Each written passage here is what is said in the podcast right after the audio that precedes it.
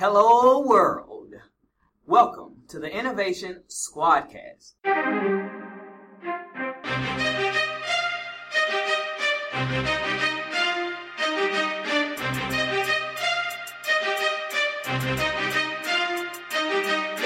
Innovation Squad, transforming school. It's the Innovation Squad, making instruction brand new. It's the Innovation Squad, innovation is key. It's the Innovation Squad from Berkeley County. It's the Innovation Squad, transforming school. It's the Innovation Squad, making instruction brand new. It's the Innovation Squad, innovation is key. It's the Innovation Squad from Berkeley County.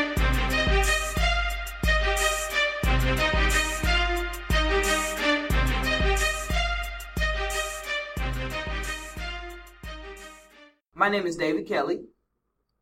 Nicola Point. Bill Sheridan. Wendy Valachek. Jessica Levine. Priscilla Calcutt. and we are a part of the Berkeley County School District Innovation Squad. Today's episode personalized learning. Hmm. So, South Carolina Department of Education has created this framework for personalized learning. Um, first, let's start up.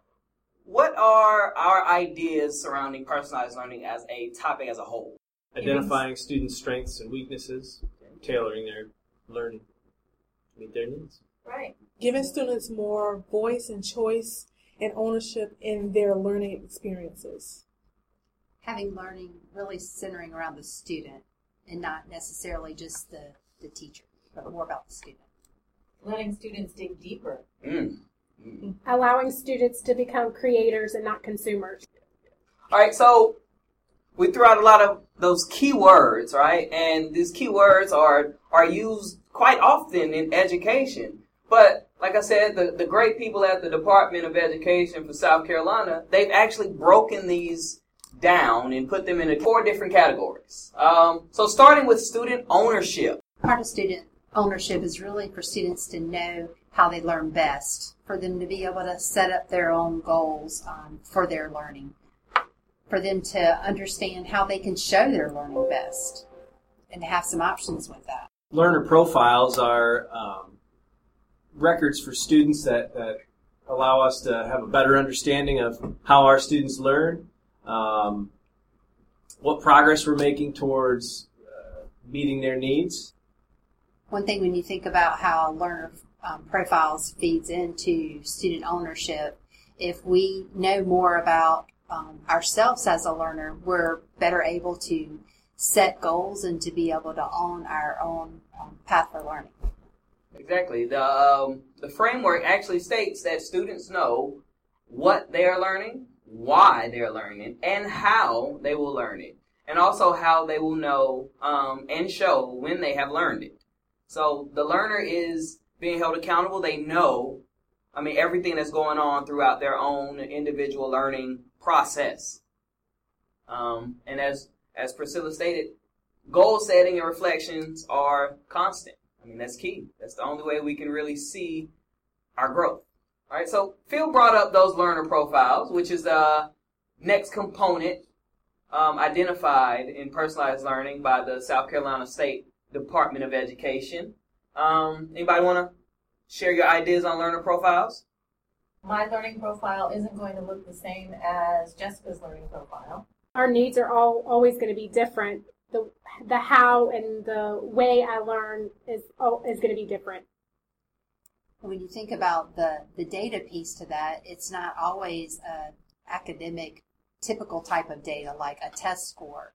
It may really be about your interest or about um, the way that I learn best, maybe my learning style. The key thing about the learner profiles is that it's going to be up to date and it's also coming from multiple sources. So just like Priscilla mentioned, it may not be academic based, but you're looking at the student's interests as well, and you're allowing them um, to use their interests, and you're looking at that academic data to help best identify their um, learning pathways. You're also doing it in a way that students understand their own learner profiles too, which kind of goes back into that student ownership over their own learning. They they understand their profiles and they understand how to, to look at data for themselves to see how they're progressing in, in their own way. One way I like to kind of explain it is that for learner profiles, we're looking at who the student is as an individual, as a person, and who they are as a learner, putting those together to identify strategies to best meet them and their learning goals and needs.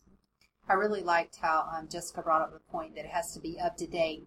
In the past, um, I know that we've created long range plans and things like that. We do all of this um, interest inventory. We learn to find out what reading levels our students are functioning at. But this needs to be an ongoing process. So then um, we're able to continue to build that profile and how that student learns best and what they're interested in. When I was in the classroom, um, I know a lot of times people look at if students are auditory learners, if they're um, visual learners, but I tend to go deeper. Um, I used to use Gardner's multiple intelligence survey, and I would look at if the students are visual or spatial learners, if they're interpersonal learners, if they're intrapersonal learners. I know for me, um, as a learner, I'm definitely an intrapersonal learner. Um, but just knowing that there are so many different learning styles, like I use that as well to help with my students' um, learning experiences. And soft skills, um, that feeds into it as well. Um, for a person to be able to identify what soft skills they're um, best at and which ones that they, they need to improve upon. So we're looking at more than just what the standards say. We're looking at that person as, as, as a person. All right, so based on learner profiles, we can create learning pathways that are personalized for each student. All right, so personal, well, personalized learning pathways is the next component identified by the Department of Education uh, from the state of South Carolina. Anybody want to dig a little deeper into learning pathways? I think going back on what Jessica said, um, that things do, even your pathway changes. It's not going to be set at the beginning of the year and you stay on that. Um, that that's something that can change also as you're as you're learning and growing. And with it being personalized, say you have 18 kids in your classroom.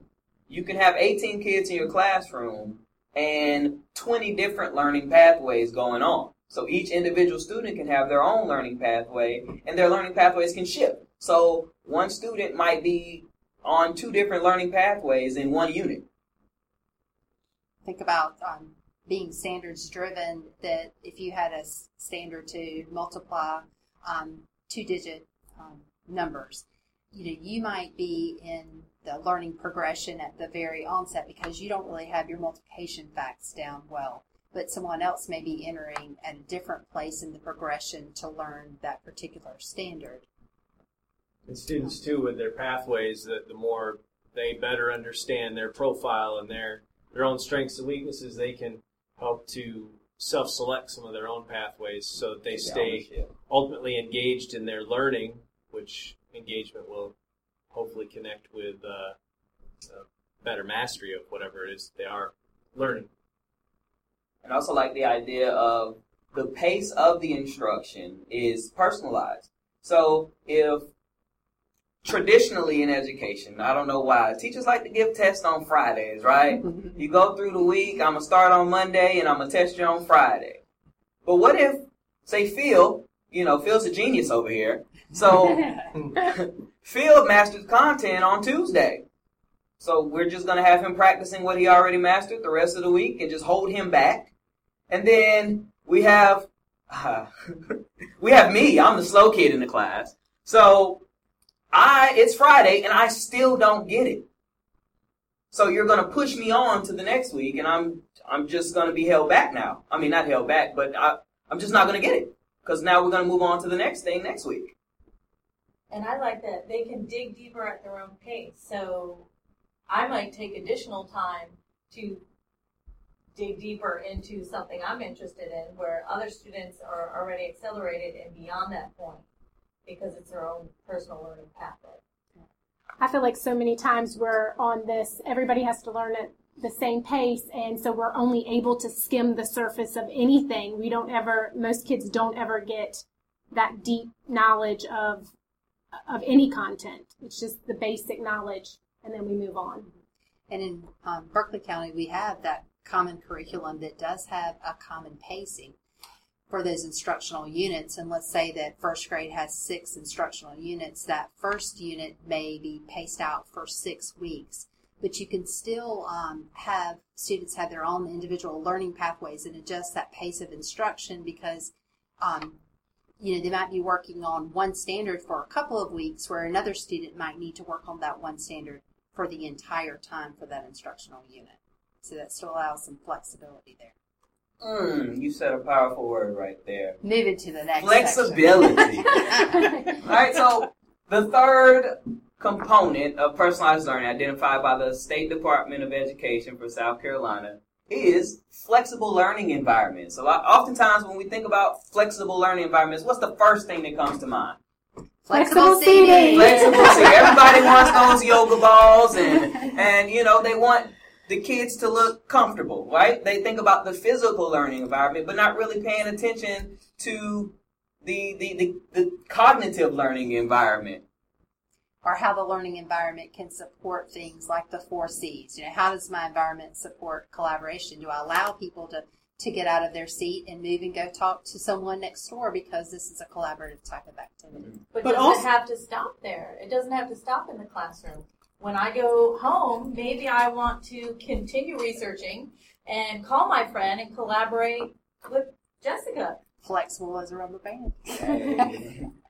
I think that's my favorite one. So often we stop when we leave the, the four walls of our classroom and, um, you know, we've checked it off and we don't go back to it and allowing kids to keep going back to things. Um, it's kind of like one of the, I love blogs because as you look at a blog, you know, somebody will write a blog and then months later you'll go back to that same blog to, ref, um, to use it as a reference and they've, um, have the strike through where the um, they've changed their thoughts and, and they've changed you know the resource and I love that. That's my They're favorite um, right they're it's always evolving. I love that part of that's one of the things I, I love about blogs. So, flexible learning environment takes place all the time, everywhere, beyond the school walls, beyond the school day, beyond the school year, even. You know, I think flexible, uh, flexible learning environments and pathways. Once the students understand that concept, that school can uh, have a more positive outlook to, be more motivated to know that they don't. It's not a one size fits all model. That there's multiple means of getting to the to the same place that we're all trying to get to. Um, so I think that's real important that students see that um, and understand what personalized learning is for them as well. And I think in the workforce, uh, many work environments are already set up like this. And so, you know, they don't have everyone at work sitting in, in rows and desks. So, you know, um, we want to help prepare them for the future and for this global society. There really aren't walls there. So, how can we operate and be successful? And just to add to what Priscilla was just saying, um, it's important for our students to know how to learn because that's one of those world class skills that's on the profile of a South Carolina graduate. And we also want them to be um, self directed learners. Those are some of those life and career characteristics that um, not only will they utilize while they're in the you know K through 12 setting, but they'll use in a lifetime.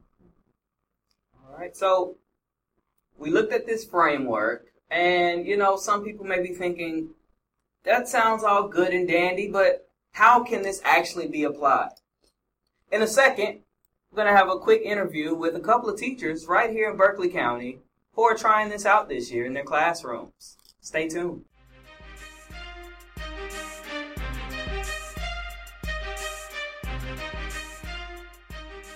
Hey, social media users, are you looking for a one stop tech shop for quick tips to implement in the classroom right away, technology resources, and tech updates?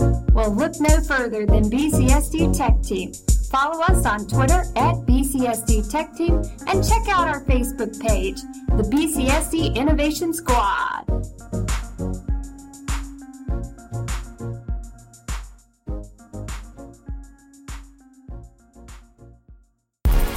Hey everyone, this is Jed Derryberry, the Director of Professional Development and Communications for the Palmetto State Teachers Association. Thank you so much for listening to today's episode of Innovation Squadcast. We just wanted to stop in and tell you how proud we are of these guys for the podcast and to invite you to join us at one of our Ed Camp Palmetto events this year. If you'd like to know more about EdCamp Palmetto, check us out at www.edcamppalmetto.weebly.com. We have several events coming up this year. We've got one at USC Aiken on November 10th. We've got one at Francis Marion on February 9th and one at the College of Charleston North campus April the 27th. We'd love to see you there. For more information, contact me at Mr. Derryberry at palmettoteachers.org. Again, that's Mr. Derryberry at palmettoteachers.org. We look forward to seeing you at Ed Camp Palmetto.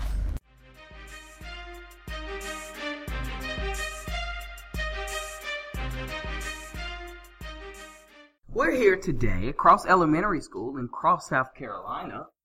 And we are here with the fabulous fifth grade team. We have Miss Courtney Howell and Miss Crystal Stevens. Hi. Along with their amazing instructional coach, Miss Priscilla Morgan Mack. Woo-hoo.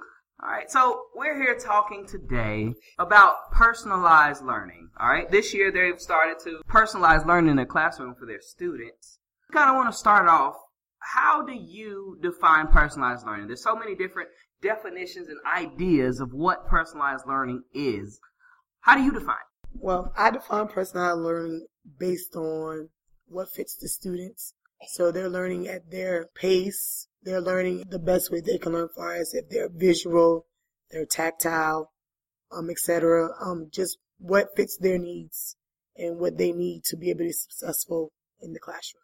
And with personalized learning, we are more on the level of not a one size fits all. We want to make sure that all students are working at their best ability level and that we are giving them exactly what they need as far as being student centered.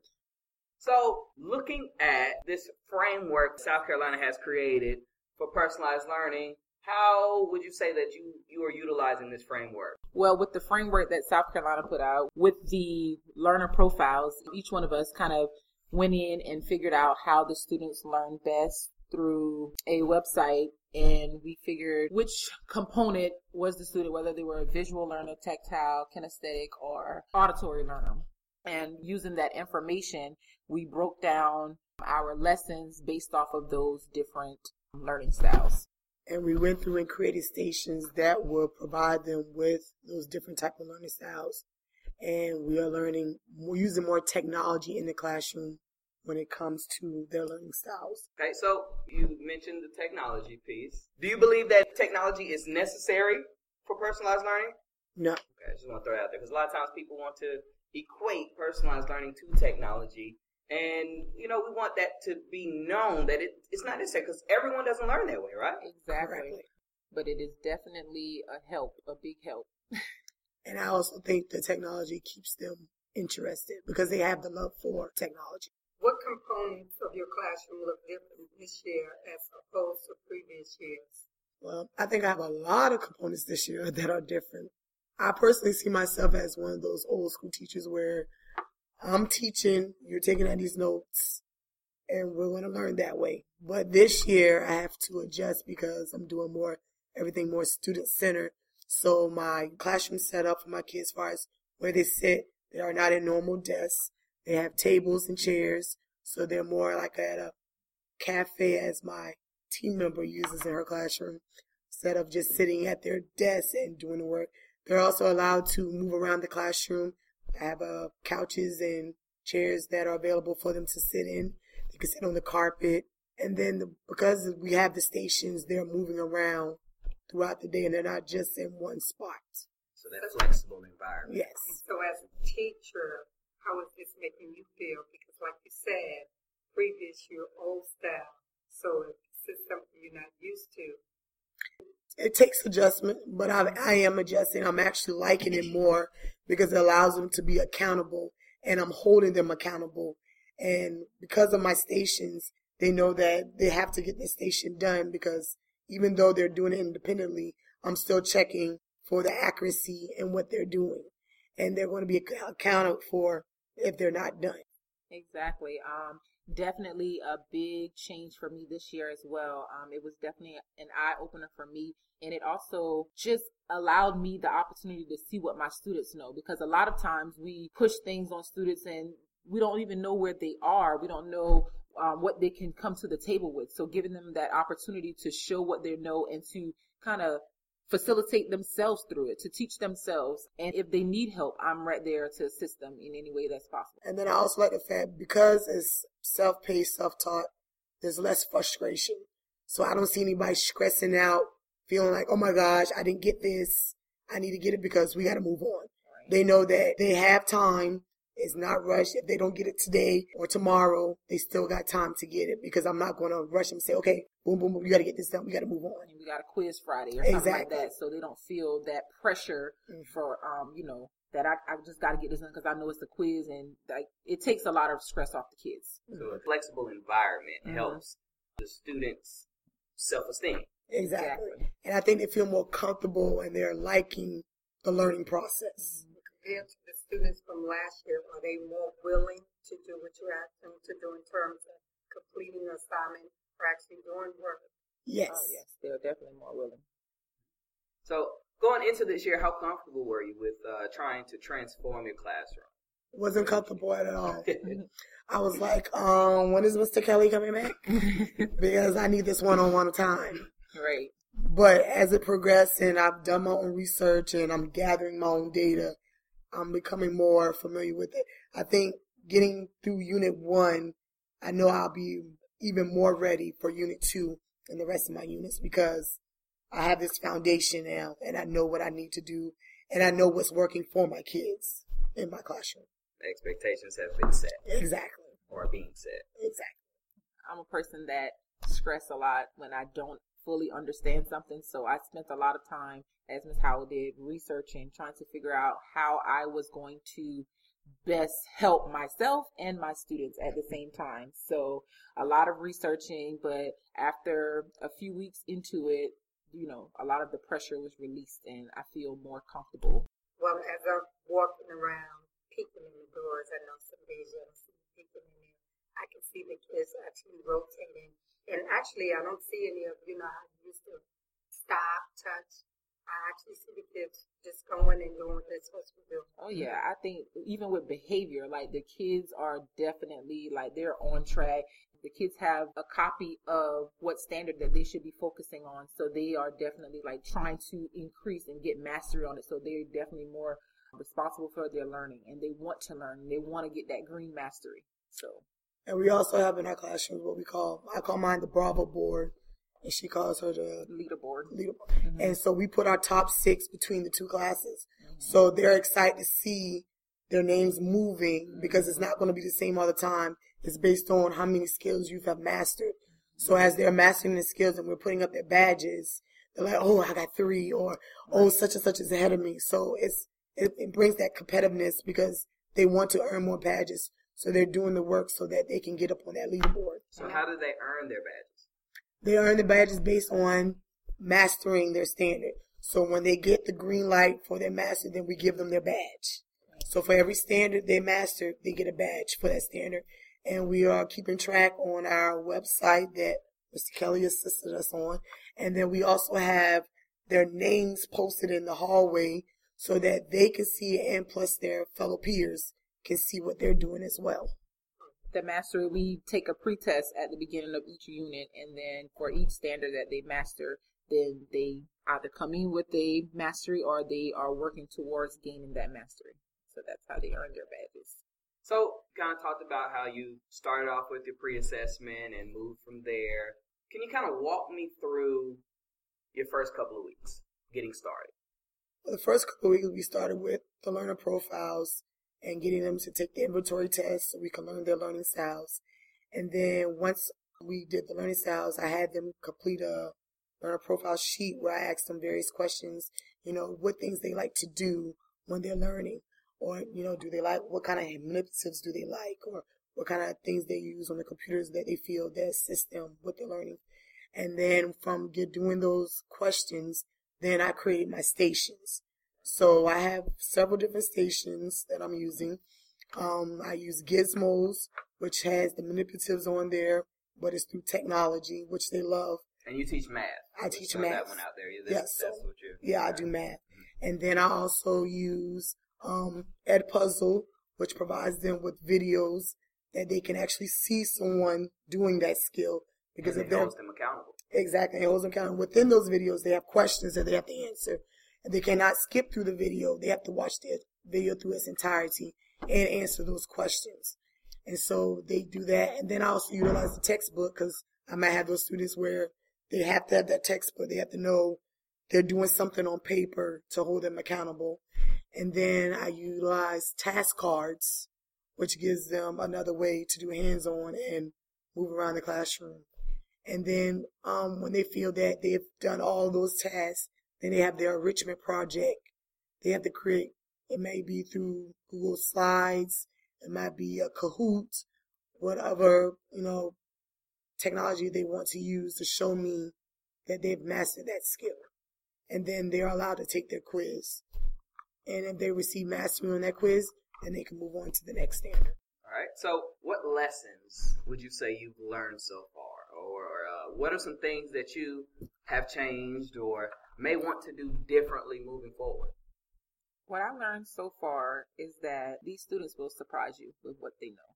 What you think that they couldn't do, they can do. Like just with a little bit of, you know, facilitating from the teacher or just a, a little push, they can, they can, yeah, some guidance. They can definitely shock you with some of the things that they can create with their understanding of context and just even just going through the normal flow of rotations. Like they can definitely move from station to station, just set those expectations in the beginning and everything will definitely go smoothly.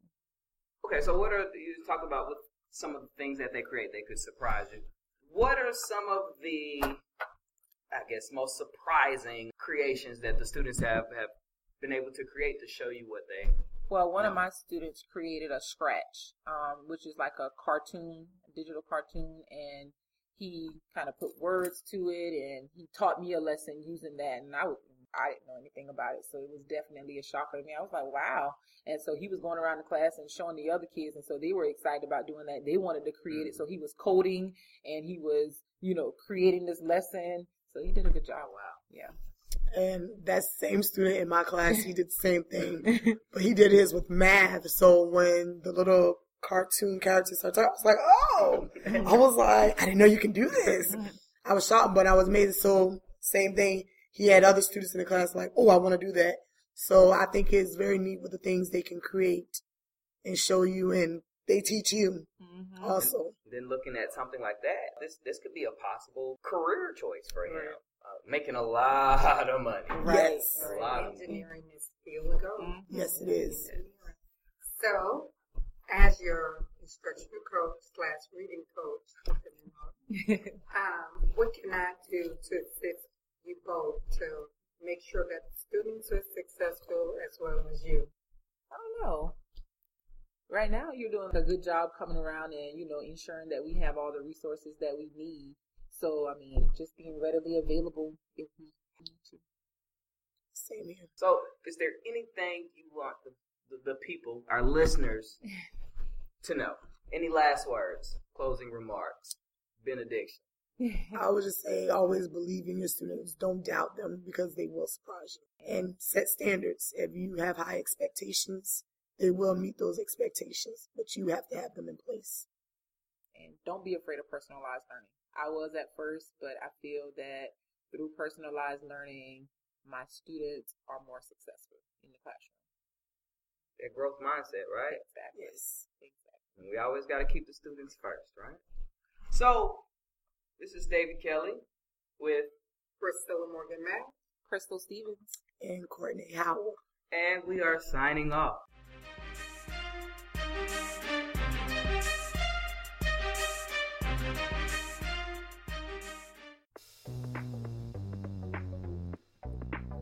Innovation. Thanks for coming in. Ha ha ha! I am here to check out the biting kits. The biting kits. We don't have those, but we do have IT kits. IT kits? Hmm. Tell me about this. They're instructional technology kits available for checkout from our department. We have a breakout kit. Hmm. I like to break up. We also have Makey Makeys, Little Bits, Rube Goldberg kits, and Google Cardboard viewers in case you want to check on the bats in your hometown. Oh, I missed the bats in Transylvania. We also have Ozobots, Snap Circuits, Dash and Dot, Cardboard Creations, Osmos, and a Builder's Kit. How do I get an IT kit? For additional information about instructional technology kits, please contact your school's instructional technologist. Kits are available for checkout for up to two weeks while supplies last. Hmm, I'm excited to check out an IT kit, but I still need a biting kit.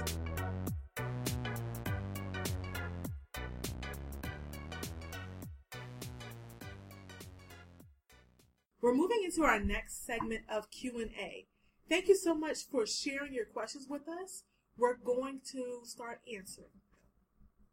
First question How can I have my students use their Chromebooks to the fullest, besides simply having them use them to type their essays and submit assignments on Google Classroom?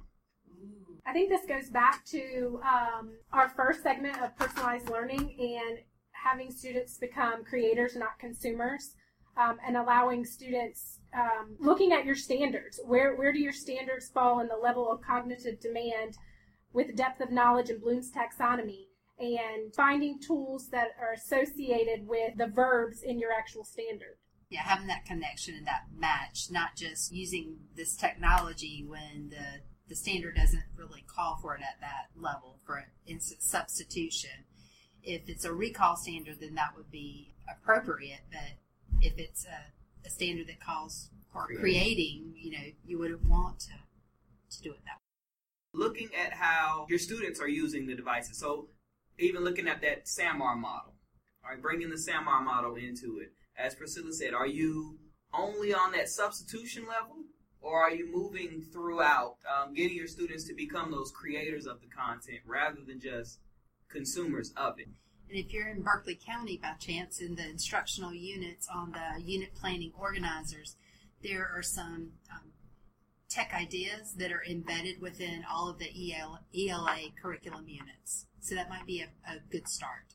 Right. And we've worked um, in the technology department on planning considerations for technology integration. So that would be another great resource for you to use. Yeah, that slice of the pie. Yeah. It poses some questions for you to think about while you are um, doing your instructional planning and how you, how you might embed technology. All right. Our next question How can I make presentations more innovative? Oh, there's lots of ways to do that. You could try Nearpod. Um, Nearpod works to make the lessons more interactive. There's room for collaborative discussion. You could try Pear Deck. Um, also on Google Slides, you can do the Q and A tool. What else? Right in pre- presenter view in Google Slides. Right. Yep. Yes. Having students submit questions throughout your presentation and answering them along the way, or putting it back to the students, having them answer some of the questions that were posed uh, during class uh, during that presentation. So making it more interactive that way. Yes. Or even looking at uh, different instructional models. So maybe a flipped model where your presentation is actually a video they do at home or um, at some other time. And when they come in, they can spend all the class time practicing. I know as a math teacher, um, I taught sixth grade math, and that was my favorite. I would create videos for them to watch for, for homework, and it was five minutes or less my entire lesson that would normally take 45 minutes just to get through the lecture. And then because they were watching the flipped videos at home, they were able to come in and ask questions, and I was beside them doing the homework that they would have typically gotten um, to take home to do by themselves. And I know parents loved it because in middle school, I know that they would say how they couldn't um, help them because they don't do y'all don't do it like you used like we used to do it Or they don't remember how. or they don't remember how so they would um, watch the videos that i would create and that would help them also Right.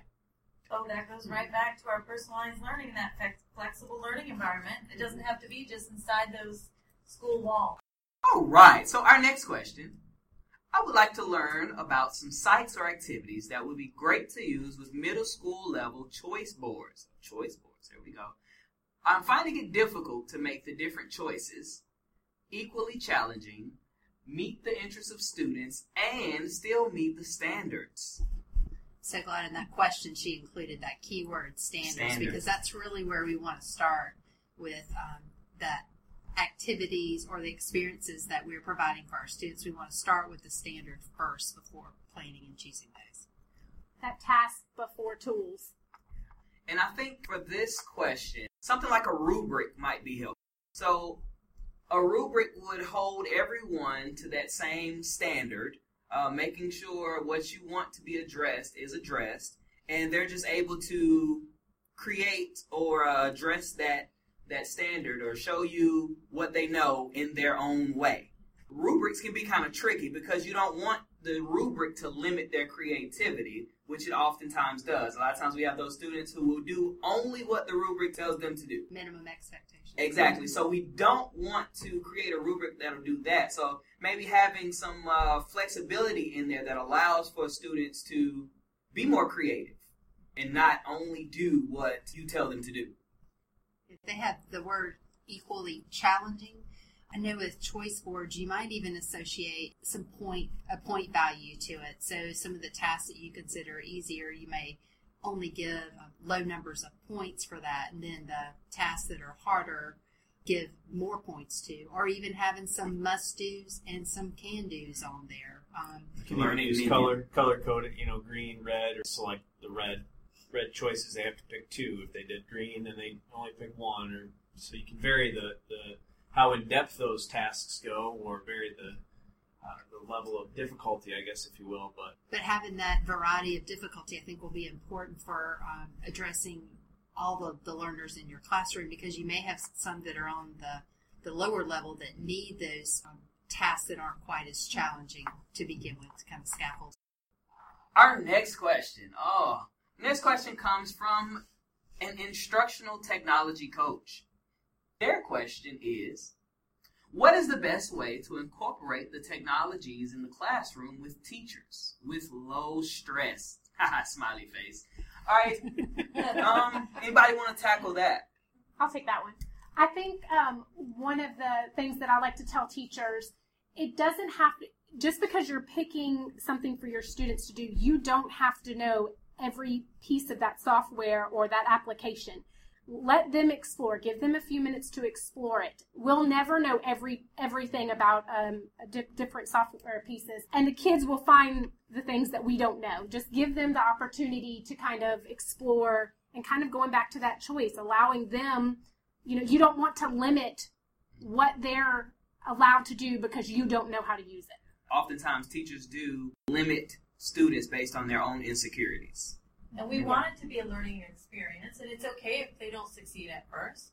They, it, we're all trying to have that mindset where if if we don't succeed, we're going to work through it and um, make that a good learning experience. and even though it might take a little bit more time to have a an exploration time for the students to learn the technology, if they learn it more in depth, it'll uh, make using that technology down the road in the classroom easier because the students better understand it uh, versus the teacher telling them the one way to use it, and then when that one way doesn't work, the, the class comes to a halt, and then technology becomes an obstacle uh, to teaching and learning.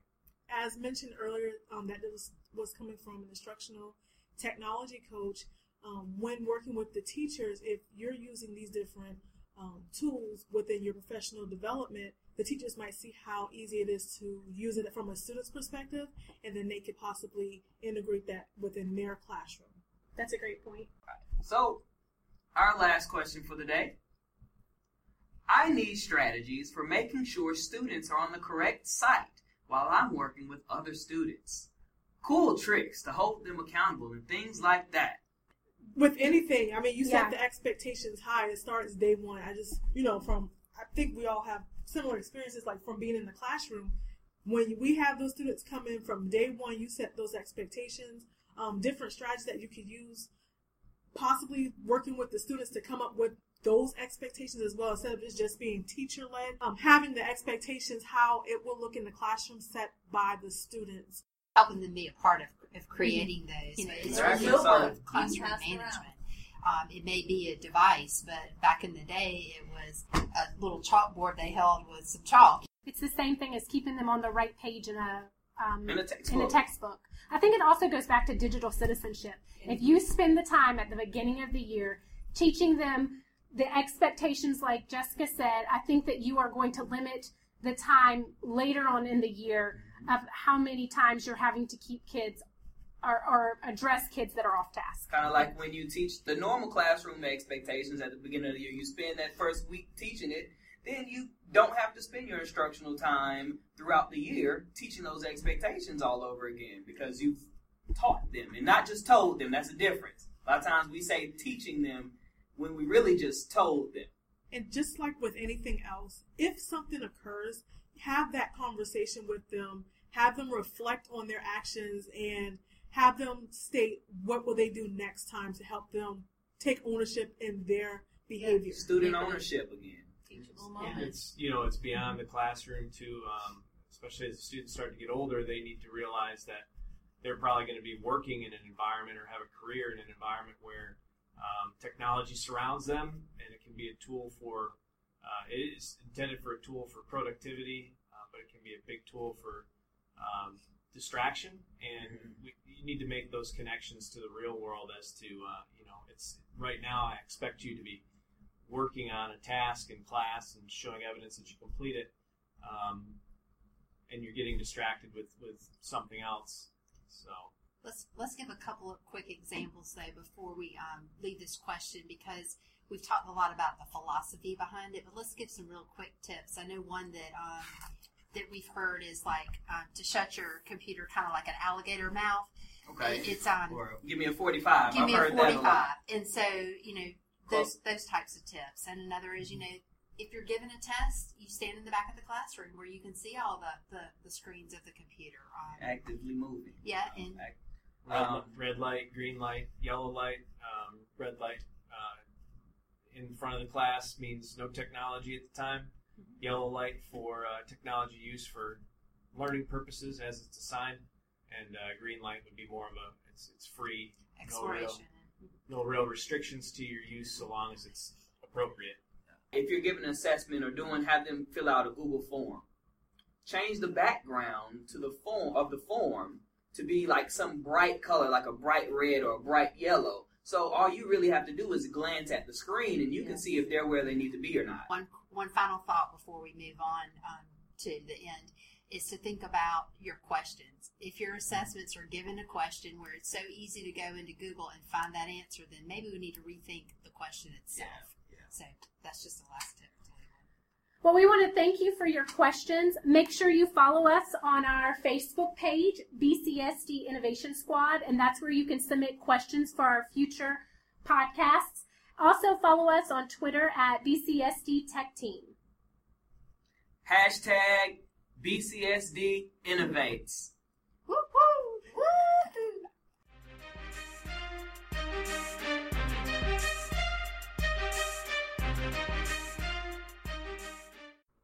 Hi, don't forget about some upcoming dates in October. We have Discoverers Day on October 8th, Digital Citizenship Week October 15th through the 18th, and Global Maker Day on October 23rd.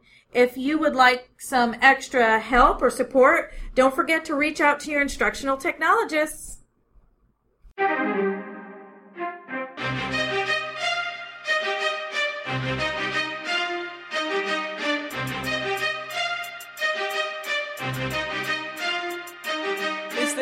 Innovation Squad, transforming school. It's the Innovation Squad, making instruction brand new. It's the Innovation Squad, innovation is key. It's the Innovation Squad from Berkeley County. It's the Innovation Squad, transforming school. It's the Innovation Squad, making instruction brand new. It's the Innovation Squad, innovation is key. It's the Innovation Squad from Berkeley County.